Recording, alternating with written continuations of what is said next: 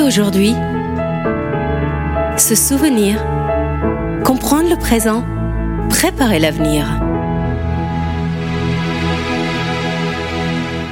Jean-Pierre Loubet, bonjour. Bonjour Martine. Alors je rappelle à nos auditeurs que vous êtes professeur de SES au lycée Joffre à Montpellier, que vous êtes également intervenant en master 2 d'histoire militaire à Montpellier 3. Mhm. Et donc tous ces titres font que nous analysons avec vous cette situation de la guerre en Ukraine. Alors, dans une précédente émission, nous avons analysé ensemble les options que peut prendre euh, donc le président Vladimir Poutine, Mhm. les seules peut-être options qui s'offrent à lui euh, dans ce conflit qui dure quand même et Mhm. qui durera certainement, comme vous Mhm. l'avez fait entendre. Mhm. Mais face à lui, il a ce bloc ukrainien aidé par l'OTAN et les Américains. Alors, pour se sortir de ce conflit qui dure, comme on l'a dit, quelles sont les options maintenant que Zelensky a dans ses possibilités? Voilà. Alors, juste une petite transition que je peux faire par rapport Oui. à notre précédente émission. On a parlé effectivement de toutes les mauvaises options qui étaient à disposition de, de Poutine. Ce qu'on pourrait dire paradoxalement et par rapport un peu aux, aux idées reçues qu'on entend un peu trop fréquemment, c'est que Poutine jusqu'à présent était relativement modéré. Toutes les options les plus extrémistes qu'on a envisagées, mobilisation générale, déclaration de guerre, armes nucléaires, etc., il ne les a pas choisies jusqu'à présent. Euh, même face aux, aux grosses défaites subies en septembre sur le champ de bataille, face à l'incendie du pont de, de Kerch, etc., à chaque fois Poutine réagit par des bombardements aveugles qui ont tué des civils, etc., donc c'est-à-dire de nouveaux crimes de guerre, mais il n'a pas franchi le pas, justement, à chaque fois, de la déclaration de guerre, de l'arme chimique au nucléaire. Et d'ailleurs, on va peut-être que dans quelques temps, nous allons le trouver modéré par rapport à la faction plus très dure, très lui. extrémiste Tout- tout à qui, se, qui Tout à commence à, pointer un petit peu euh, Oui, oui, oui, oui. en. Russie. hein. Donc, euh, attendons de voir ce que les options qu'il prendra Mhm, euh, et Mhm. s'il prend une des options que vous avez évoquées. mhm, Alors, en face, on a le camp ukrainien. Voilà. Alors, Zelensky, que peut-il faire à ce jour? Alors, Zelensky, euh, il revient de loin. Euh, Oui. Rappelons-nous qu'au début de la guerre, bah, la fameuse citation, les Américains, face à l'offensive russe, que tout le monde voyait foudroyante, les Américains qui, posaient, qui proposaient à Zelensky de l'exfiltrer, et Zelensky qui répond, je n'ai pas besoin d'un taxi, j'ai besoin de munitions. Bon, donc l'Ukraine a déjà tenu, là on l'a pensé, on pensait l'avoir s'effondrer. Tout à fait. Effectivement. Maintenant, euh, elle semble prendre l'ascendant sur le champ de bataille et elle va le prendre de plus en plus. Donc, comme on le disait, elle a la, la supériorité numérique actuellement. On pense qu'il y a à peu près 6 à 700, euh, 6 à 700 000 soldats ukrainiens sur le front pour moins de 200 000 Russes. C'est-à-dire que là, ils ont décrété la mobilisation de suite. générale dès Voilà. le départ. voilà. Euh, voilà. Ce que n'ont pas fait les Russes quand même. Hein. D'où ce déséquilibre entre les deux, les deux armées quand Tout à même. fait, tout à fait. Euh, première chose. Euh, deuxième chose, son armée est de mieux en mieux équipée. L'armée ukrainienne a droit dans beaucoup de secteurs à- au meilleur de la technologie occidentale. Je cite le colonel Goya, là, qui est un des meilleurs stratèges occidentaux contemporains, qui déclarait récemment l'armée ukrainienne est la meilleure d'Europe aujourd'hui. Oui. Et c'est vrai, c'est vrai. Ben, C'est-à-dire que l'Europe entière est à son chevet, je peux dire, Plus les et, États-Unis, et- et plus les États-Unis, qui Mm. envoient quand même des, euh, un armement sophistiqué et qui est à la pointe vraiment du progrès. Voilà. Donc c'est vrai que par rapport aux Russes, On il y a a un déséquilibre. On a la combinaison de trois facteurs. On a donc une armée, mo- enfin une population mobilisée entièrement, donc supériorité numérique. On a les meilleurs équipements, maintenant très supérieurs à ceux, à ceux des Russes. Et puis on a le moral. On a une armée qui sait pourquoi elle se bat, qui veut, des- qui veut libérer son pays, qui est euh, mieux organisée que l'armée russe, qui est pas encore super bien organisée. Il y a toujours de la corruption en Ukraine, il y a toujours des cas de, de, de désorganisation générale, mais qui sont en voie d'être résolus, qui s'améliorent en permanence. Donc on a une armée ukrainienne, effectivement, qui maintenant prend l'ascendant très nettement sur son adversaire. Alors, est-ce que vous ne pensez pas aussi qu'il y a euh, la figure du chef?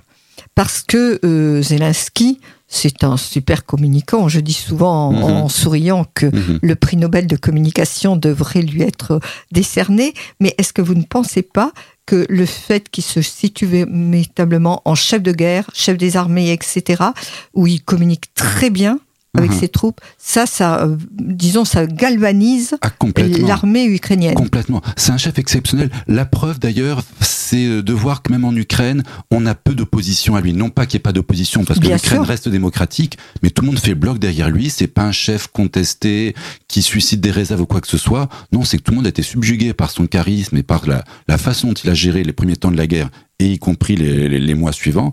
Donc on a un chef exceptionnel. On l'a comparé à Churchill. Je pense que la, la comparaison n'est pas volée. C'est vraiment un leader exceptionnel. On s'est un peu moqué de lui au départ, un saltimbanque qui devient président, euh, Coluche président, tout ça. Eh ben non, les Ukrainiens se sont vraiment dotés d'un chef euh, qui, qui se révèle, euh, qui se révèle excellent. Donc ça, c'est aussi c'est très important par rapport à Vladimir Poutine, ah dont la figure est quand même euh, un peu effacée, un peu euh, en second plan. Il, n'a pas ce charisme. Bah c'est clair. Et puis on voit qu'on a d'un côté Zelensky qui est dans la spontanéité, bon, qui va exagérer par certains chiffres, mais dont le fond du message sonne juste en permanence. quand il avait des défaites, il n'hésitait pas à dire on est très mal, on perd beaucoup d'hommes, etc.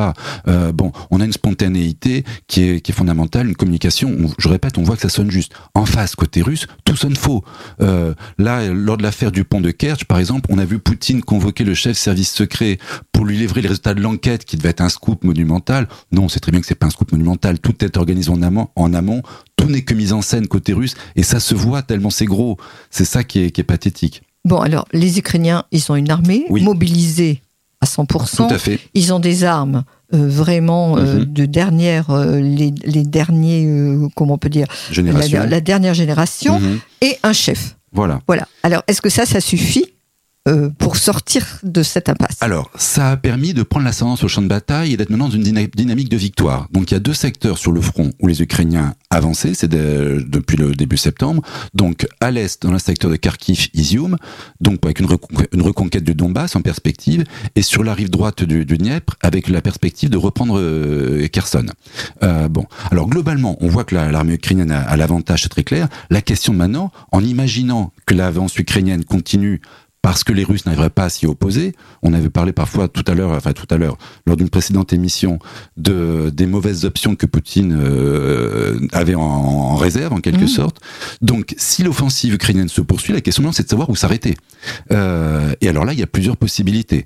Alors, les possibilités, les problèmes, c'est quoi? C'est que sur les cinq républiques du sud, enfin les cinq oblasts, comme on dit, les cinq régions du sud de l'Ukraine euh, que qui sont euh, qui sont sur le champ de bataille, euh, les cinq ont bénéficié, si j'ose dire, je me mets du point de vue russe, de référendums d'autodétermination qui ont tous donné une écrasante majorité pour leur attachement à la Russie.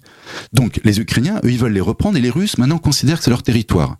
Alors le problème, est-ce qu'on peut avancer sur ces territoires-là sans susciter une réaction russe extrême qu'on a évoquée la dernière fois, mobilisation, déclaration de guerre, armes nucléaires? Alors côté ukrainien, on fait comme on fait comme si on pouvait, et jusqu'à présent ils peuvent d'ailleurs. Donc d'ailleurs, ces derniers référendums, en fait, quelque part, on a dit ah mais oui, euh, bon, ça légitime l'occupation russe.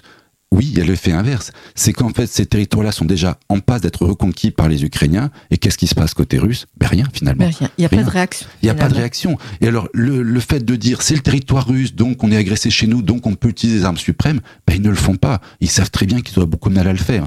Donc, sur, pour les Ukrainiens, l'objectif minimal légitime, c'est de reprendre les quatre oblasts, donc les deux du Donbass, Zaporozhye et Kherson. Donc tout ce qu'il y a en fait au, nord de la mer Noire, de la mer d'Azov. La grosse question, c'est la Crimée. Est-ce qu'on continue la contre-offensive, à supposer qu'elle réussisse, jusqu'en Crimée?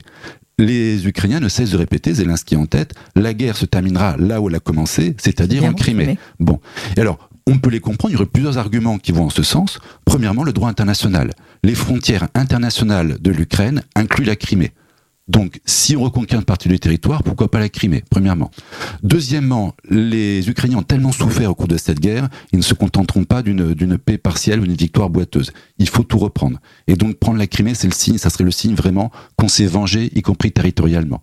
Et puis, un troisième argument qu'on ne cite pas souvent, mais qui est fondamental, c'est est-ce que l'Ukraine sera viable après la guerre? Si on laisse la Crimée aux Russes, avec notamment le port de Sébastopol aux mains des Russes, c'est-à-dire qu'en permanence, la flotte et l'aviation russe pourront menacer le trafic maritime au départ d'Odessa. Et donc les scènes qu'on a eues au printemps et à l'été dernier, quand les Russes bloquaient les exportations de blé ukrainien à partir d'Odessa, se reproduiront tous les ans. Et tous les ans, il faudrait renégocier ou remenacer les Russes pour laisser passer les cargos à destination ou au départ d'Odessa. Donc, une des, une des, nécessités pour la Ukraine de reprendre la Crimée, c'est d'avoir une des voies de circulation libre. Et pour ça, il faut reprendre Sébastopol et la Crimée. Merci Jean-Pierre Lubé. Pause musicale et on se retrouve tout de suite.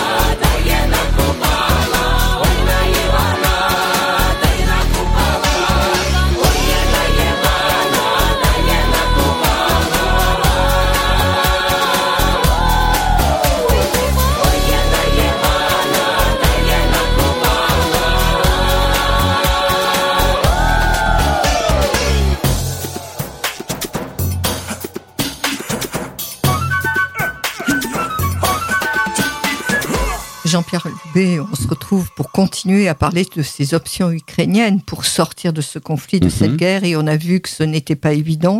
On se pose la question aujourd'hui, jusqu'où iront les Ukrainiens? Se Mhm. contenteront-ils de reprendre les oblasts du Sud? Mhm. Iront-ils jusqu'en Crimée? Et comment sortir après la tête haute de cette guerre? Est-ce qu'il faudrait que les deux camps puissent sortir la tête haute Et en fait, comme vous avez pu comprendre, ce n'est pas possible. Il y aura un vainqueur et un vaincu. Et voilà. Et d'ailleurs, même, je, je vais me permettre de critiquer la position française au début de la guerre. Quand Emmanuel Macron, au début de la guerre, disait qu'il ne faut pas humilier la Russie, c'est incohérent. Si on veut que l'Ukraine gagne cette guerre, ça sera forcément une hyper humiliation pour la, la Russie. Ça sera l'un ou l'autre. Soit l'Ukraine gagne et la Russie sera humiliée, soit on ne veut pas humilier la Russie, mais à ce moment-là, il faut dire aux Ukrainiens de ne pas reconquérir leur territoire. Il n'y aura pas de demi-mesure. C'est- un dilemme quand même euh, euh, qu'on comprend, Tout à fait. mais difficile à formuler, à entendre. hein. Ça, c'est clair. Tout hein. à fait. Vraiment. Surtout qu'on sait qu'effectivement, on, en a parlé une autre fois, donc que la Russie peut être tentée de, de commettre l'irréparable si elle est face à une défaite justement qui serait trop grave. Voilà, alors à ce jour, on a bien compris qu'il y avait une sorte de supériorité ukrainienne par rapport euh, à la Russie pour les raisons que vous avez évoquées, le nombre d'hommes, le chef, Mhm. etc., Mhm. charismatique et Zelensky.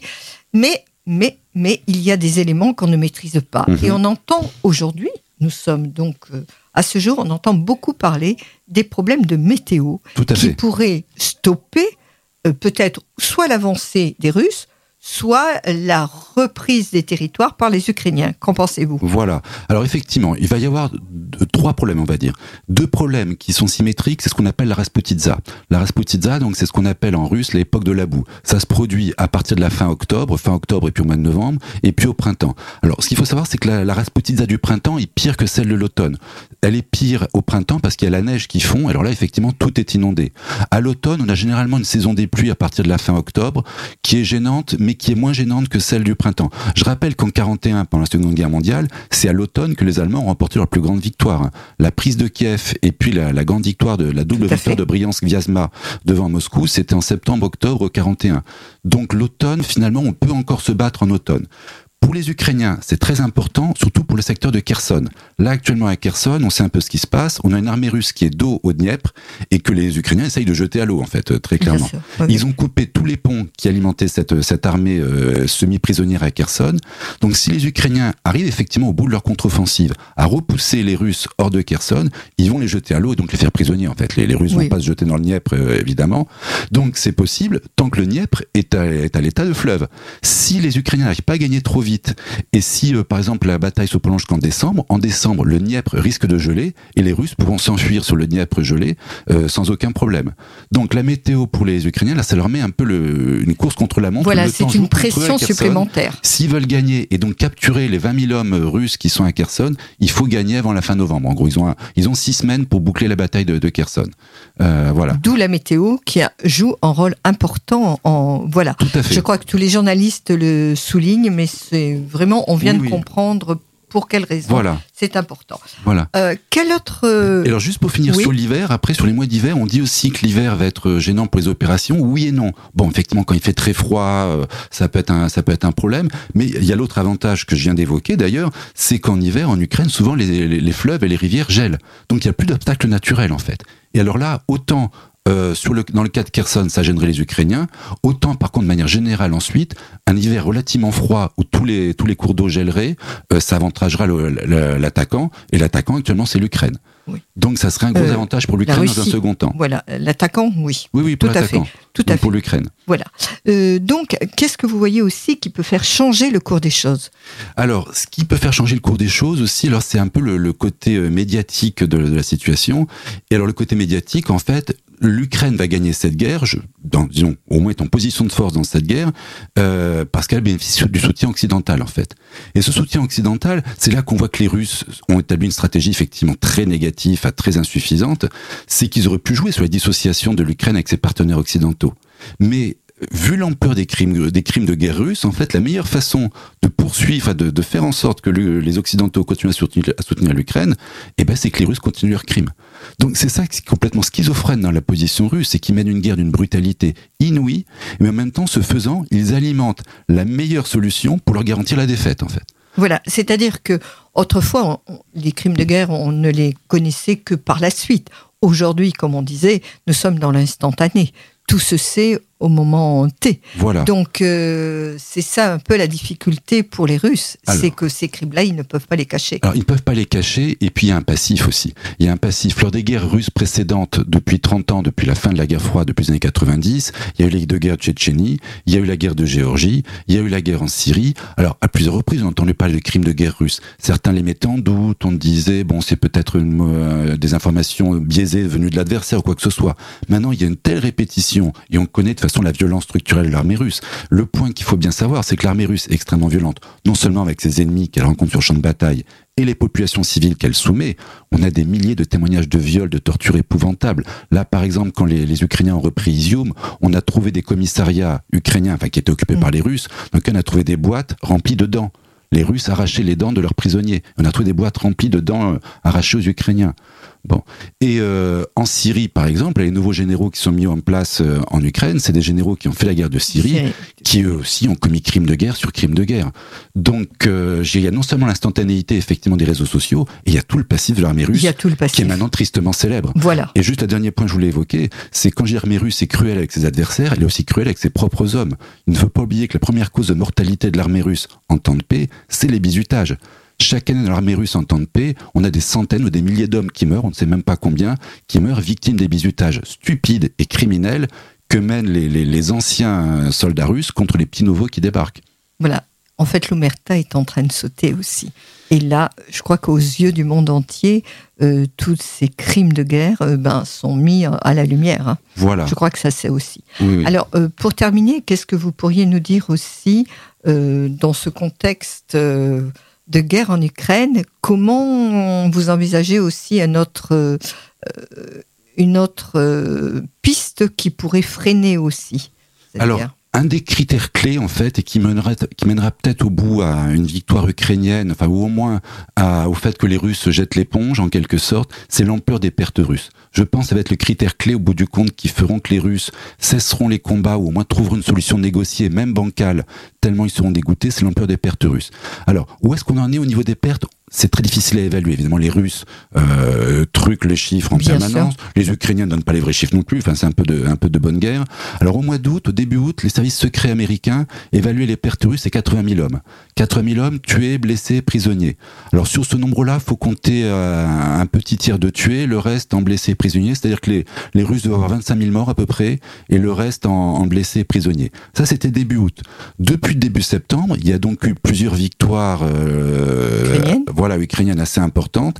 Et on a vu, il y a au moins un point, on peut pas mesurer le nombre de Russes tués. Par contre, on peut mesurer assez précisément le nombre de matériels qu'ils ont perdu. Et les matériels perdus ont grimpé en flèche depuis, depuis septembre.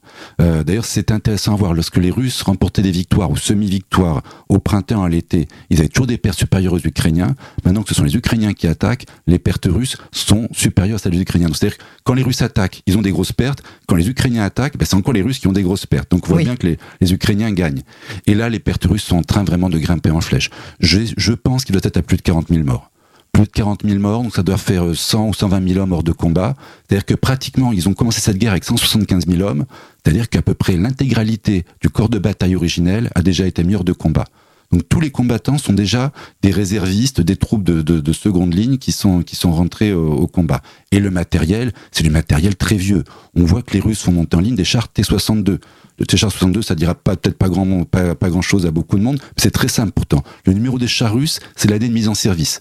Ils ont commencé la guerre avec des T80 et T90, donc des, des tanks de la fin de- des années du XXe siècle, qui étaient de bons matériels. Maintenant, il faut rentrer des matériels du début de la guerre froide. C'est des chars complètement obsolètes. Oui, ça, je crois que ça a été souligné. Et je voudrais juste souligner peut-être, euh, avant de terminer cette émission, peut-être le rôle des mères russes qui Oui. voient, et ça on l'oublie, mais la mère russe, comme toute mère d'ailleurs, Oui. mais elles ont quand même une, un, je crois qu'il y a une pression sur le pouvoir qui est très important. Alors, une pression, mais moindre que lors des combats précédents, lors des guerres précédentes, parce que justement Poutine a vu venir le coup de ce, cette pression des, des comités de maires de soldats qui avaient été redoutablement efficaces en Afghanistan, en Tchétchénie. Tout à fait. Et là, maintenant, le pouvoir russe a prévenu le problème et ces maires russes, on les neutralise, si j'ose dire. C'est-à-dire qu'on leur paye une indemnité assez importante qu'on peut prouver que leur fils a été tué au combat, et sinon, n'hésite pas à les arrêter, à les faire taire elles aussi, ou à les payer. Et on dissout les associations quand elles existent. Donc, ces comités de, de babouchka russes, effectivement, qui ont été si importantes auparavant, eh ben, elles jouent moins leur rôle malgré tout. Donc ça permet encore à Poutine de faire durer la guerre. Voilà, bien, on a compris à travers votre propos, Jean-Louis Lubé, que la guerre euh, n'est pas encore terminée. Et non. Et hélas, et qu'on vous retrouvera. Ça va être une guerre d'usure. hein. Voilà, et on vous retrouvera prochainement sur nos antennes pour continuer peut-être cette analyse sur euh, ce conflit donc euh, russo-ukrainien. Merci beaucoup. Merci Martine. Hier et aujourd'hui, se souvenir, comprendre le présent, préparer l'avenir.